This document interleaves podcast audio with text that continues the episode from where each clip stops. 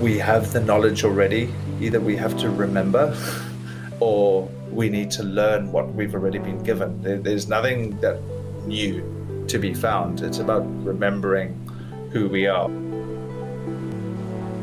There's so much potency and power and mana that flows through the ocean, and it's uh,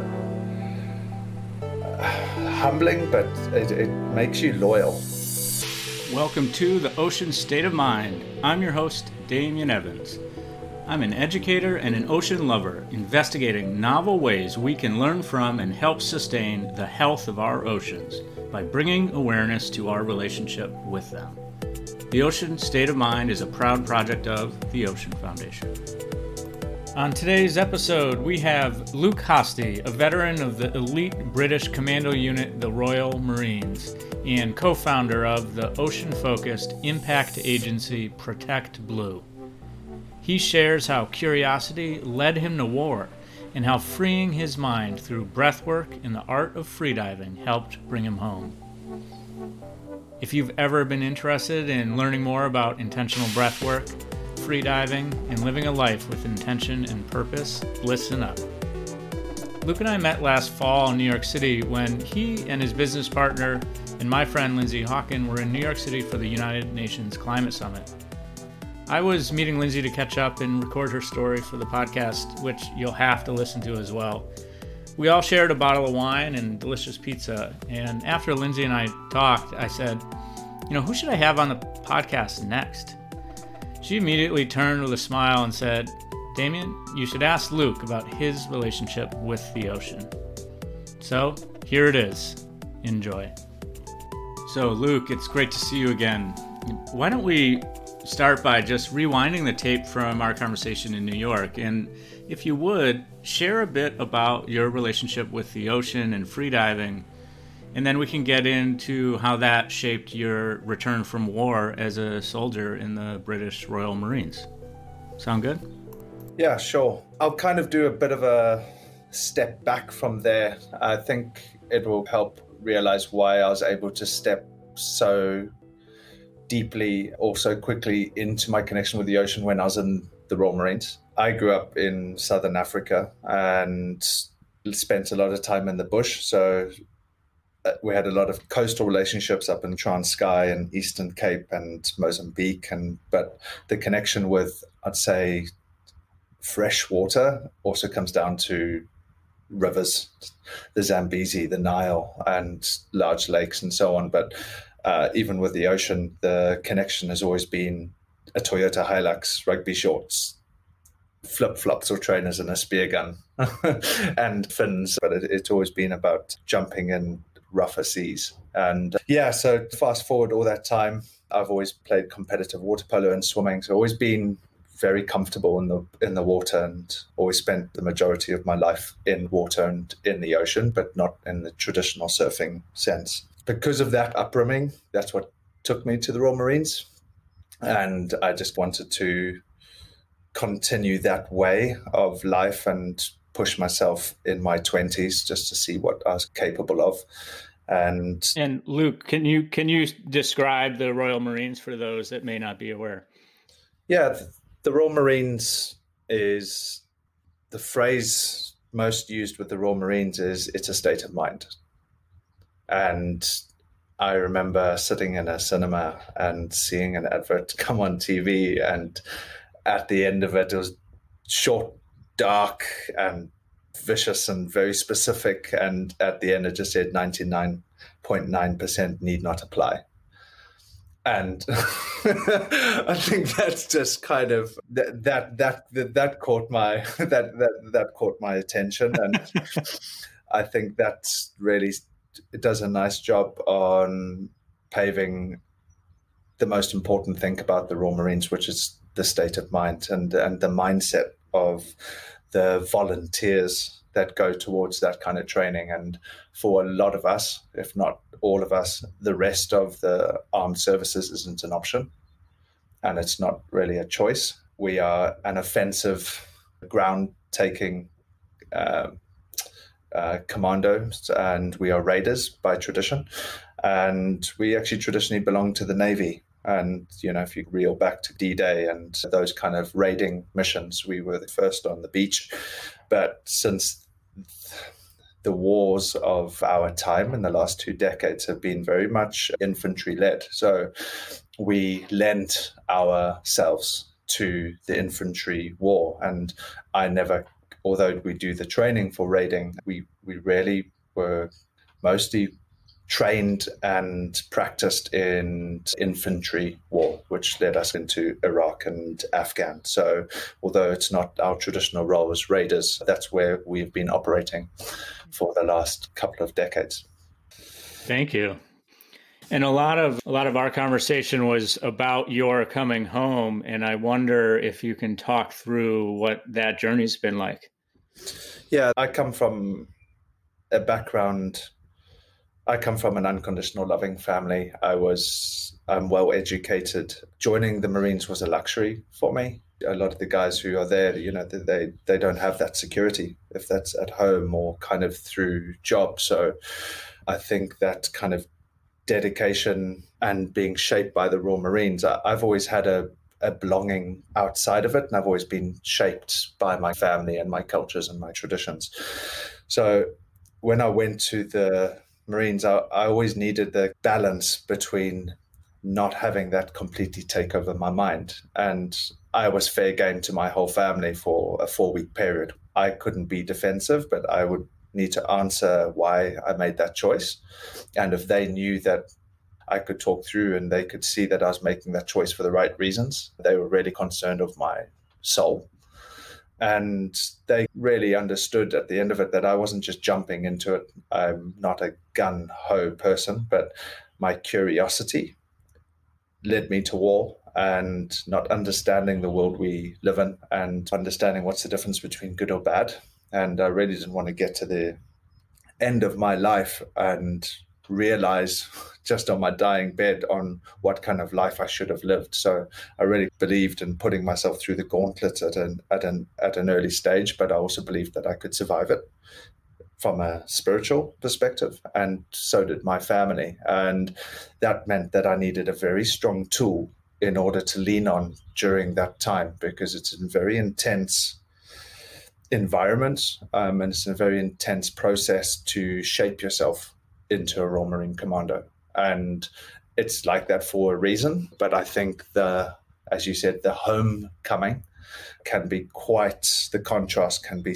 quite something and quite a shock to the system and in some cases with some guys a car crash experience of leaving one world and entering the other so i was very specific about using my breaks in the Royal Marines. Like I was single, and if I wasn't totally within the commando world, I was free diving, And I built myself up over about five years before going on operational tour, where a lot of the guys kind of take their money and either go to Thailand or like, you know, do whatever's kind of that life. I, I was pretty dedicated over that time to training myself up in the art of freediving.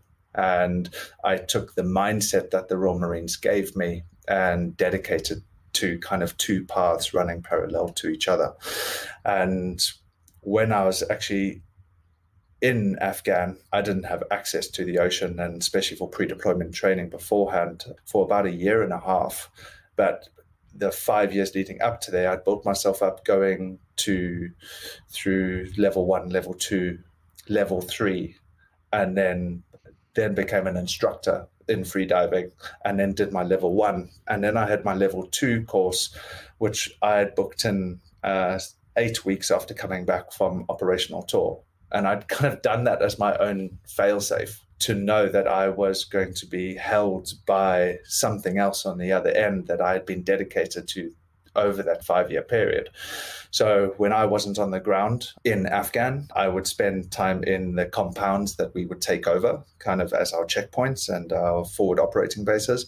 And I would do apnea training. And that dry apnea training is still to kind of feed into the mammalian dive reflex and and also the the mental visualization process that would enable me to plug back into my free diving and back into the ocean when I got home which is incredibly powerful. I think a lot of people don't realize that although you are away from the ocean the ocean gave me those skills and that kept me very centered while being away. And I only got that from the ocean. So while being away from the ocean for that long, it, it gave me the, the tools, the necessary tools in order to keep my sanity. I went back to a place that I used to return to over the five years, which was Dahab in the Red Sea in South Sinai in Egypt. And there's a place called, it's got, uh, what's Dahab's got the Blue Hole the Great Blue Hole, and you got Dean's Blue Hole in Long Island, Bahamas. You got the Great Blue Hole in of Belize, but Dahab Blue Hole was was my sanctuary and my energy point that I would re- return to. And instead of going off to Thailand or continuing or not or kind of start drinking, so I didn't drink for almost like a year while I was on operational service. I continued not to drink and stay in that state for another two months, two and a half months, and I went straight back into freediving. And I pretty much purged myself in the blue hole because the one thing about freediving is if you don't clear your mind, uh, you're not going to hit your depths. And the thing with freediving is it, it, takes up to 40 to 50% of the oxygen in your body just to power your mind. So it, it doesn't really matter if your thoughts are positive or negative, you still need that same amount of energy or that same amount of fuel in order to actively problem solve and to use your brain. So, yeah. Let me ask you a question. So, the, I know the level one, two, and three training it, it's training that allows you to hit different depths. Can you talk about what those are and maybe just a little bit around what the types of training look like? Yeah, with freediving, it's uh, it's line training. So you're kind of you've got a, a, a buoyancy platform at the top of the water, and then you've got a weighted line that drops down to uh, varied depths depending on either the level that you're at or your capability.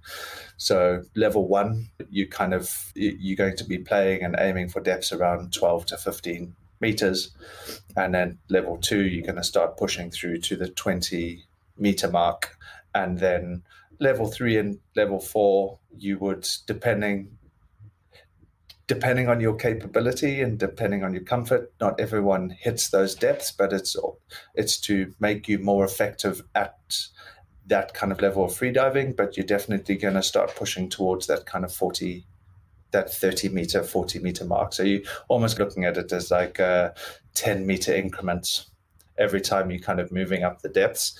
And then generally, uh, this isn't a rule of thumb that everyone, there's a lot of different perspectives in, in freediving, but a lot of the kind of beliefs is, uh, you know, you need to be comfortable at the 60, 70 meter mark as an instructor in order to safely look after others who are kind of doing any others or either helping other professional freedivers and being their safety for the, the, the depths that they're hitting. So I was slowly moving myself through the through the marks of getting comfortable around the 60 and 70 meter mark, which in today's world of the freedivers, that's, that isn't much. but for me at the time, especially because I held a lot of muscle mass, I was built. I wasn't built as a freediver. I was built as a soldier, and so you know that that gave me my my my own challenges. So my my mental state was more important than ever because I had my own physical restrictions.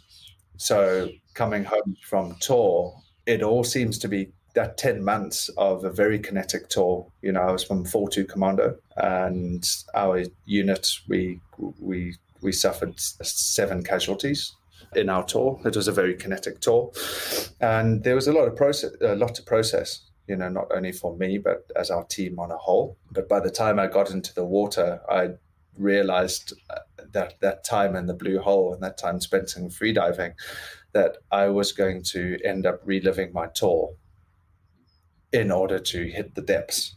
And that every dive, I was just hitting these blocks and I, I just wasn't able to penetrate or even even navigate my own way around my mind.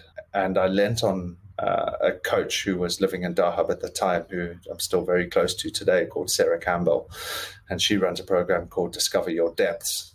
And she worked very hard with me to help me unlock my mental tools in order to and give me the breathing practices and tools in order to discover my depths and find ways around my own barricade. So I had my breakdowns right there in Dahab, like mental, physical, breathing, total, like almost, uh, yeah, just total 100% breakdowns while reliving my tour. But by the time I got through that period in Dahab, which was just seven weeks of just freediving, there were no blind spots left. I got to the end of that process, and I, I don't like from today or any day past that period, there's nothing I don't understand of what happened to me, of the decisions that I made. And I know there aren't any fractures in my foundation that may catch up to me one day and that I don't recognize and may hit me through a blind spot. And I'm very grateful for that. And it's something that I'm very clear on. And it gave me my peace. And it was in Dahab when I remember phoning my mom and uh, coming to this revelation of of realizing that also number one I was ready to walk a, peaceful path. I believed that throwing myself, I used the word earlier, kind of a gauntlet. I believed I could take it, but I really, at until that point, was quite happy to throw myself into uh, very dangerous situations or challenging situations that I believe I could of, I could survive spiritually, but in order for me to learn life's greatest lessons. And once I'd got to the other side of doing my level two instructor's course, it wasn't really about the skills, and I also wasn't doing it actually to open up a freediving school. I was doing it to learn as as in depth the art and about myself, and I was very limited unless I learned what the instructors were were learning themselves. So yeah, that really it, it allowed me to not only kind of come out of that, I went straight back to the Marines, but I then very quickly turned to becoming a trauma and risk manager to help other Royal Marines go through and realize what's perhaps kind of the barriers that they were coming up against. And the first question I would always ask them is, can you make sense of what has happened? Hmm if you can come back and go, a lot of bad shit happened, but I know I made the, the best decision I could out of two bad decisions. Mm-hmm. And thank you for that. That's amazing. Uh, Luke, thank you so much for sharing that story. I, there's a lot of questions I have, but the, the veterans work uh, is so interesting. And maybe we could talk a little bit more.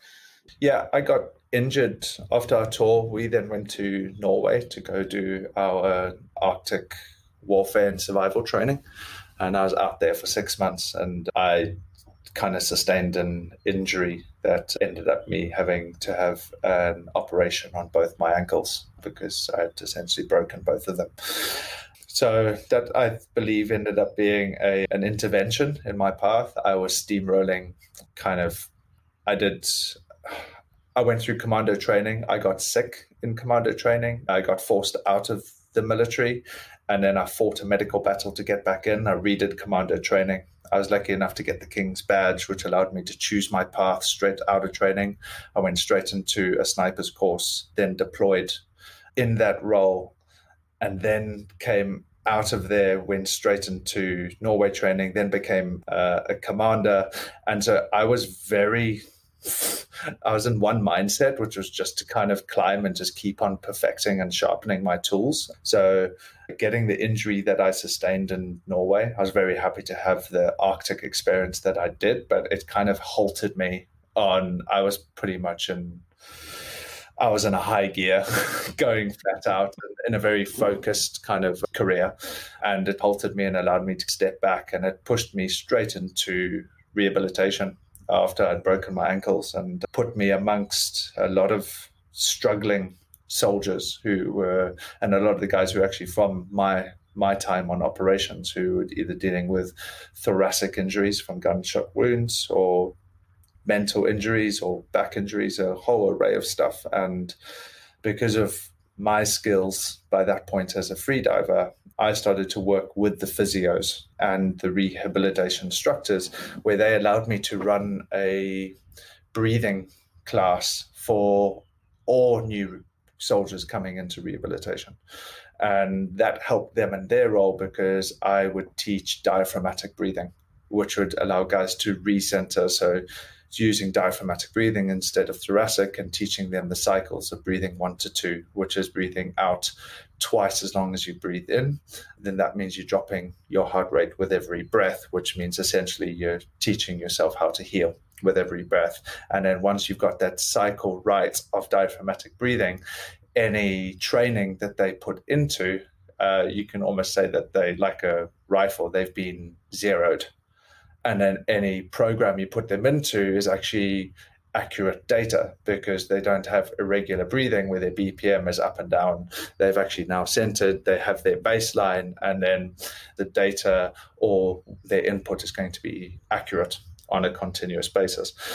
And then they allowed me to do two water sessions a week with the guys. And that's when I was able to start to move move forward with actually dealing with the guys where I would actually ask I would, I would teach the breathing, I would teach basic free diving, and I'd do dynamic, which is means you're just doing lengths of a pool. You're actually not dealing with the, the extra dimension of depth, but you're just talking, you're dealing with the mental clarity and getting guys to kind of deal with being used to being in a non supportive life form underwater and being comfortable. So the guys would come up and you're like, why did you come up? And and the guys I, I don't know, I don't know. And getting guys to listen to their bodies, listen to the signs and symptoms, and being able to clear their minds and not and to ignore their natural instincts, which is like, I'll make it to the end, I'll make it to the end, or I can't make it to the end. You started to see this evolution and development of uh, beautiful freediving in patterns of these soldiers. But for me, freediving was a spiritual challenge.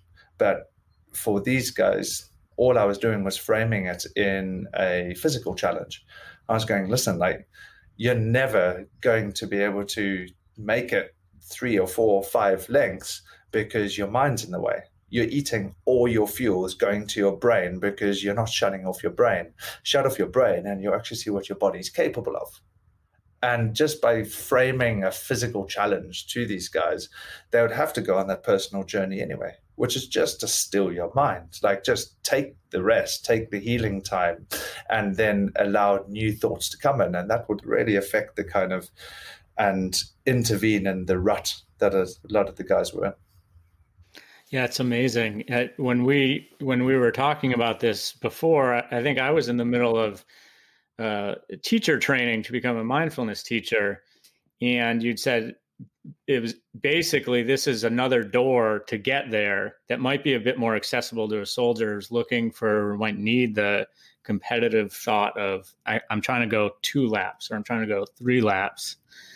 One question I have uh, for you when you're diving, whether you're just in the pool doing dynamic free diving uh, or you know just doing laps or if you're out in the ocean what does it feel like for you and your body when you dip under the water before i get into the water i think it, it becomes a i become a lot switched off where my social skills take a dive about like half an hour before I'm kind of going into the water. Within my job as a profession, the majority of my work is as a filmmaker and photographer in the water. And that means I can actually take that time to prep my housing and to just dive into my gear.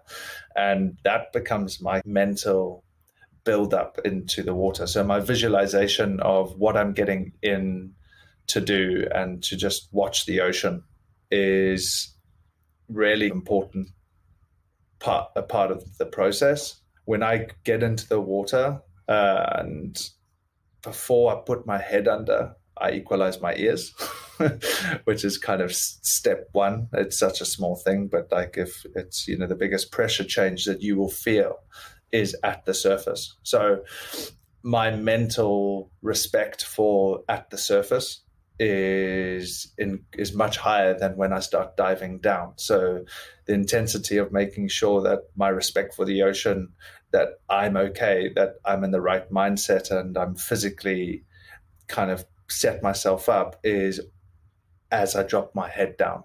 And I'm really paying attention to all those things. And the final thing is to make sure that if I do the first step right at the at the surface, and the last thing, which is to equalize correctly, I'm going to open the gateway for me to dive wherever I need to go. I get that wrong at the surface, and I'm going to have issues all the way down, and I'm going to always have to return. But if I get this first step right, then like dominoes, the rest of it will fall. And then as I do my duck dive, I'm still stuck with saying the same thing to me, which is just let go. What is the your typical last minute before you're about to do say a longer dive look like? Like what is what are you doing with your breathing specifically?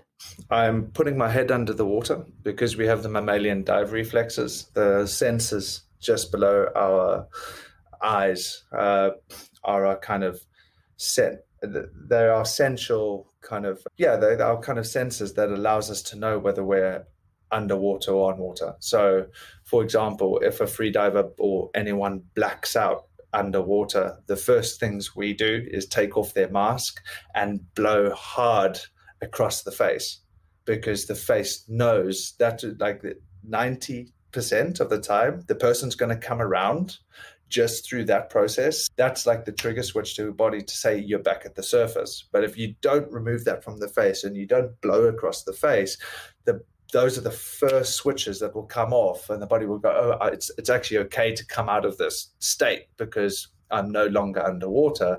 And ninety percent of the time, the person comes around and won't need CPR. So, in reverse, getting ready to dive is that even if you're at home and you put on your heart rate monitor, go run some cold water from the tap, put it in a bucket, and put your head in and take your breathe up and just put your head underwater. From someone who doesn't free dive, you'll watch your heart rate drop by at least 20 BPM.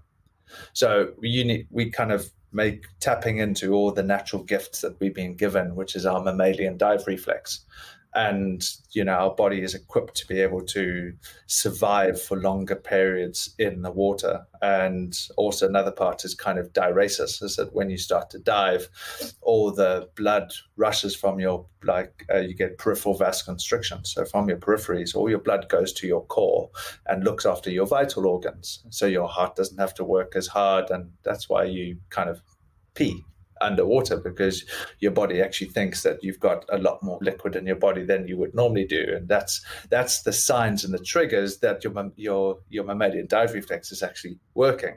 Is that when you start peeing, you're like, cool, my body's actually pushing myself into into survival mode in order to make sure that I can dive. So I'm using my snorkel and I'm doing my breathe ups with my head in the water because that's the most adaptive way that I'm going to dive. But I'm also just by putting my head underwater and looking at what's going on and starting to navigate the bottom of the ocean, all of those things is where I prefer to be than just having my head above the surface popping around.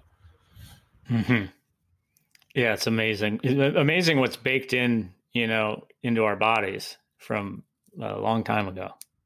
Yeah, I think it's you know, we kind of we've been saying this recently of just talking about people's connection to the ocean, and I think you know, we number one we talk about talking about things positively, but also that we have the knowledge already. Either we have to remember.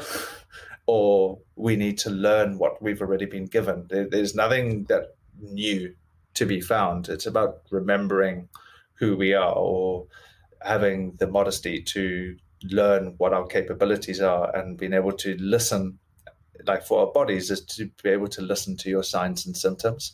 But the education to understand what is capable is that all our gifts have already been given to us. It's whether we can tap into them or not. And the modesty comes in taking the time to go learn more about ourselves not not find yourself but remember who you are. Yeah you mentioned, and I know that much of your work now is in in photography um, and and video, which is a form, I suppose, of capturing a memory.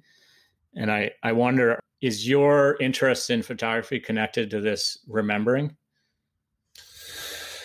I think, listen, I, I've always done fine art. I then studied fine art. I then studied art direction and design and and what kept me sane other than my, my my, my freediving tools is that in the back of my Bergen, you know, as Marines, we we we man carry everything, which means you know we've got everything we need on our back. We don't really need food. We're not vehicle borne soldiers. So we've got three metal struts that are in the back of our Bergen, and I pulled out mine, and I used to keep an A3 drawing pad with me wherever I went. And then I'd also just, as soon as we got into our sentry positions and we would put down our harbors in training and on operations, I would volunteer myself to go do all the, go to the OPs and do all, I would do all the drawings for our, our for our OP positions. Which means I would scan the landscape and restructure and redraw everything around our position or from our operational viewpoints because that was just my kind of uh, key. And so our studio is just covered from all my drawings from all the years, most of it as a soldier. And photography for me was just another way of capturing or being able to translate a human story, not necessarily just a beautiful landscape, but being able to capture an emotion. So I'm not much of a studio photographer, as in like light and perfect scene. I like to capture life as it is. So I've always been addicted to telling a, st- a story as raw and as honest as it is. And that's what I'm addicted to. But that came through my love of art and then a photo and then I would always, I couldn't ever choose one photo. It would be a collection of photos as almost like a storyboard, which just projected me into film. So I went to London Film School and did documentary directing and production straight after the Marines just to project myself forward into my storytelling capability that would allow me to move through my art and through my photography and into real time documentary storytelling. Mm. That's so interesting. And now you're, you know, co-founder of the creative agency Protect Blue. Maybe talk a little bit about what the what the stories you are telling with your clients. Yeah, I mean, listen, I was I was kind of with the work before. I had kind of two years before I met Lindsay, and Lindsay approached me a couple of years back to help do a a visual art piece that would be underwater ocean made out of ocean plastics that would be an experience for people that were going to the plastic free community which she was one of the co-founders of where they were getting their certificate from surfers against sewage so that ended up with lindsay and i being uh, caught in a barn for two weeks threading together nearly five and a half thousand plastic bottles. And so we're sitting in this ocean of plastic bottles, and we just had all the time in the world to talk. And we realized really soon that our our pathways were very aligned in what we were wanting to achieve. But ever since I've had my son Kai, I've been very focused on.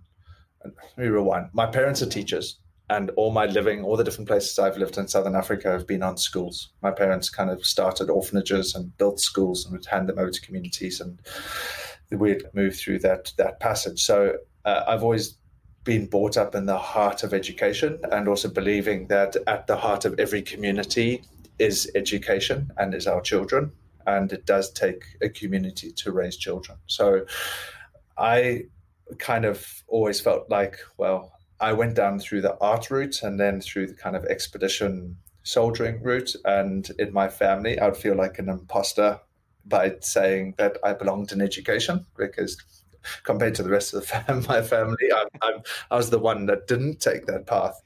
But I believed so much in the capacity for uh, true education and storytelling and awareness. And that was that I thought by the end of my career, maybe in 15 years' time, I would be able to move towards or have the right to or figured out how to move into education in my work and use my storytelling capability to to educate others and start to work with the youth and and do it within the environmental space. And I didn't know how to.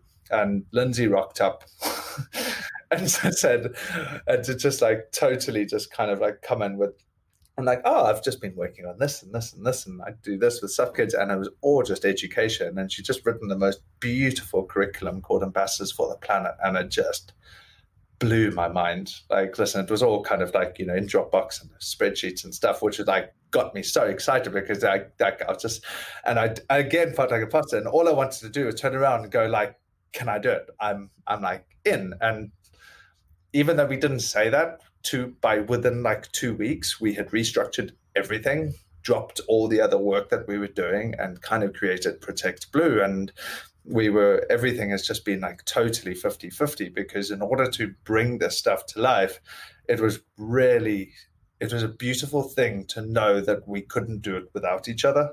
And 50 50 was what she did with her education and her strategy, which is just another side.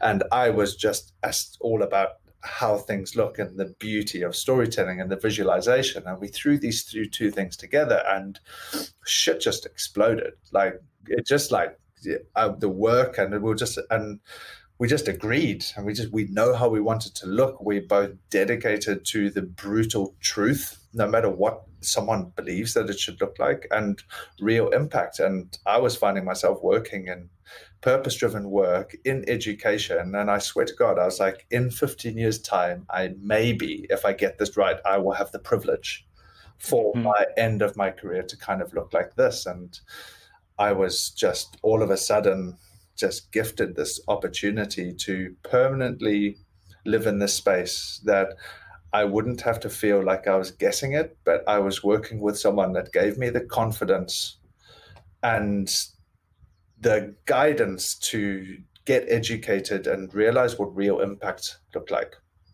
Our job is to be the guardians of the truth and help people find their path or find their perfect footing within their lane. So there's just not one day that we second guess our work. So our work is just totally this perfect mix match of we're both facilitators and we both have this kind of mindset where we know how to work and we love working with people and it allows us to work with this diversity of clients that like for example like we've just we're now doing this continued work with the pitcairn islanders in the middle of the South Pacific. Like uh, these guys are from the HMS Bounty. They're pretty much pirates.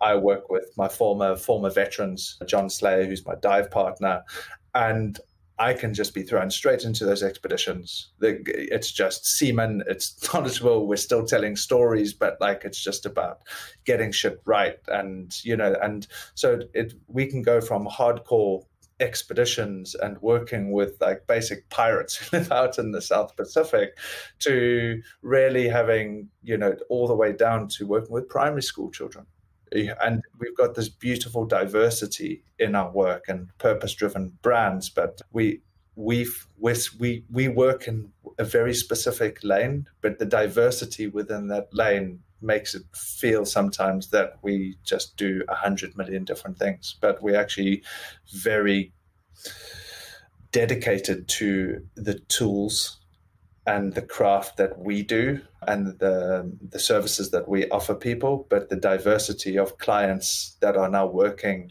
and we're able to help in the purpose uh, driven lane is quite quite something. Yeah, it's awesome.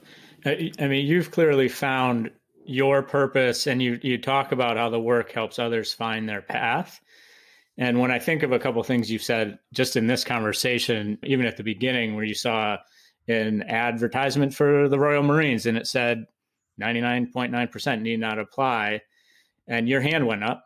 So, presumably, part of the answer of how people find their path is a ton of commitment, but I, I wonder what else is needed. Curiosity. like, so, you said you said curiosity led you to war, which was an amazing statement. Yeah, but uh, listen, like curiosity, like when you when you starting to get confused of I'm sure I'm not the only one on this point when people are just, you watch the news, you see these different perspectives, you see this onslaught on social media, and you've got, you know, these thousand million different views on what is right and what's wrong and what people think, what life you should be living and who you what you should be buying and what's important and how you become an influencer. It's just, it's confusing. Like I was confused years ago, right? If I had being exposed to what's now, like, I don't know, I think it would kind of blow my mind. You shouldn't have to question what you think is real, right? So I came back from war, and what I understand from war is that I don't understand it, and that's okay. it's just, it's so, it's so fucked up that, and it's not, it's not uh, strictly just a religious war, and it's not a war versus good and evil. It's just it's power and it's money and it's all those things. And it's so many things met into it that there actually wasn't a lesson to take away from it other than be okay that you don't need to understand it. And i kind of came back from war and i kind of allowed myself to not go i need to know the answer. But actually just step away from it and just go this shit is so sideways and so 360 and there's so many elements in this you're not meant to know what it is. Just crack on with what you're doing. And it, life just became simpler. I'm like right okay i'm responsible for myself and the rest of what i know is real and where i get my connection is nature. Mm-hmm. and i'm uh, sorry I, i'll throw one more thing on there. It's just the only thing that is real is your breath and the one thing I can control is my breath. Like everything else is a perception, and I understand that is my perception as well. Like I had a certain day today, so my mind is already warped into a certain mindset, and then I'm going to walk into a situation and I'm going to see it a certain way. It doesn't mean that's right or wrong. It doesn't mean what else someone else is right or wrong. And if I keep on chasing to figure out whether I'm right or wrong, that anxiety and that stress of going, is that person right? Am I right? Am I fooling myself? And just to be able to step back and go, listen, either it hasn't happened yet or it's happened. And if it's happened, there's a million perspectives that are right, and mine can't even be the right one. What is real? My breath. What can I control? My breathing cycle. And I just step straight back into this back pedal of a healing process and just take a moment out and I trust in that. And those are my tools. So let me ask you this. I, I saw, I don't remember where, that you recently wrote about diving on the coral cathedrals of Henderson. Mm. And you shared that, and I'm going to read what you wrote. Spiritually, you haven't been absorbed by a force of living energy as much as you were diving through the seascapes off the island. Mm. And I wonder, what did it feel like to be absorbed by a force of living energy like that? Like being thrown in a a cauldron of that throws me back to that statement of not meant to understand what this all is and it's so there's so much potency and power and mana that flows through the ocean and you know the, the, these points where this uh, this tapu comes through. And you know henderson luckily you know we're looking at visibility of over 70 meters visibility right? So what we're looking at is these coral on the eastern side of henderson island. The the CFAS guys were with us and they were dropping, uh, Simeon was dropping his cameras down past 120 meters and this coral structure was still 100% coral cover down to those depths. So the surge of coral was coming up and you can see in some of the photos and like some people go wow those photos are amazing and i'm just gutted the whole time i'm like i can't if i could pour the energy that was in this place and you can see how the coral grows and then it, they all all these different shapes and molds and just they they all spiral together and you can see the energy forms coming from below the and the sides of the islands and they all just formed into this cathedral that was like a three story building. Like it's just absolutely like formidable and it was almost the opposite of why i over the years have been addicted to blue holes. And i re- recently just went to belize blue hole and why I'd go to Dahab and why I'd go to uh, Long Island to Dean's Blue Hole is like you've got this surge of energy that is so concentrated in this area, you can feel it pulling you down.